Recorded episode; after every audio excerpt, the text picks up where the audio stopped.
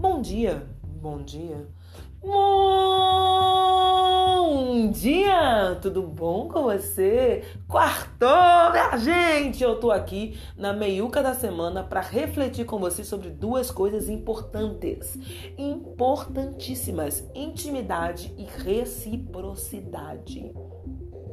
Bom, eu estava lendo um texto na Bíblia, claro, nela, né? A poderosa, a santa, maravilhosa palavra de Deus. No livro de Marcos, capítulo 1, e nos versículos, vem escrevendo um momento em que o apóstolo Pedro leva Jesus à sua casa.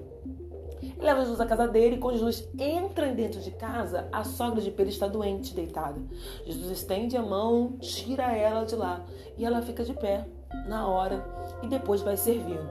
Essa história, ela vai trazendo pra gente duas coisas importantes. Quem você leva para sua intimidade, sabe? Porque tem gente que vai para sua intimidade para julgar, para apontar as falhas e pouca ação para te para falar, né? Porque falar do problema, irmão, todo mundo pode falar, né? Ajudar a solucionar são pessoas realmente interessadas em mudar a sua vida e querer bem de você, né? Bem para você. Então Jesus ele vem, ele não fala nada, ele não faz uma oração, ele não, né? né? Ele pega, estende a mão mão, dá a mão para aquela mulher e fala: vem cá, com a minha força eu vou te dar uma força e você vai levantar. Eu vim na sua intimidade, perto da sua cama, para mudar a sua história. O segundo ponto é que essa mulher é recíproca com Jesus, né? E aí fala da reciprocidade.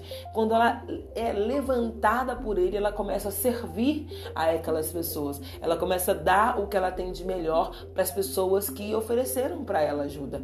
Então aí nessa pequena história a gente vê um, uma relação muito sadia de pessoas que estão na nossa intimidade, que nos dão o seu melhor e que nós entregamos o melhor. Se não está acontecendo isso, não vale a pena. Se a pessoa que está entrando na sua intimidade não está te, dando o melhor e você não está conseguindo também ser recíproco com ela, é importante você começar a parar as arestas e começar a investigar a situação, sabe? Ninguém pode ficar doando demais, tem que ter reciprocidade, dar e receber, né? A pessoa que está do seu lado só está criticando, falando, não está estendendo a mão, te dando uma força para te levantar, também não serve para você. Começa a avaliar isso no seu dia a dia, nas suas amizades, em todos os tipos de relacionamentos, porque porque você é uma pessoa importante, linda, maravilhosa, assim como eu. É, a gente tem que falar que a gente é bonito, irmão, porque se a gente não falar, outros falarão. e nós precisamos dessas duas coisas. Cuidado com quem você coloca na sua intimidade, seja recíproco com aqueles que têm te dado o melhor, tá bom? Deus abençoe seu dia. Se essa mensagem fez sentido, compartilhe com os seus amigos.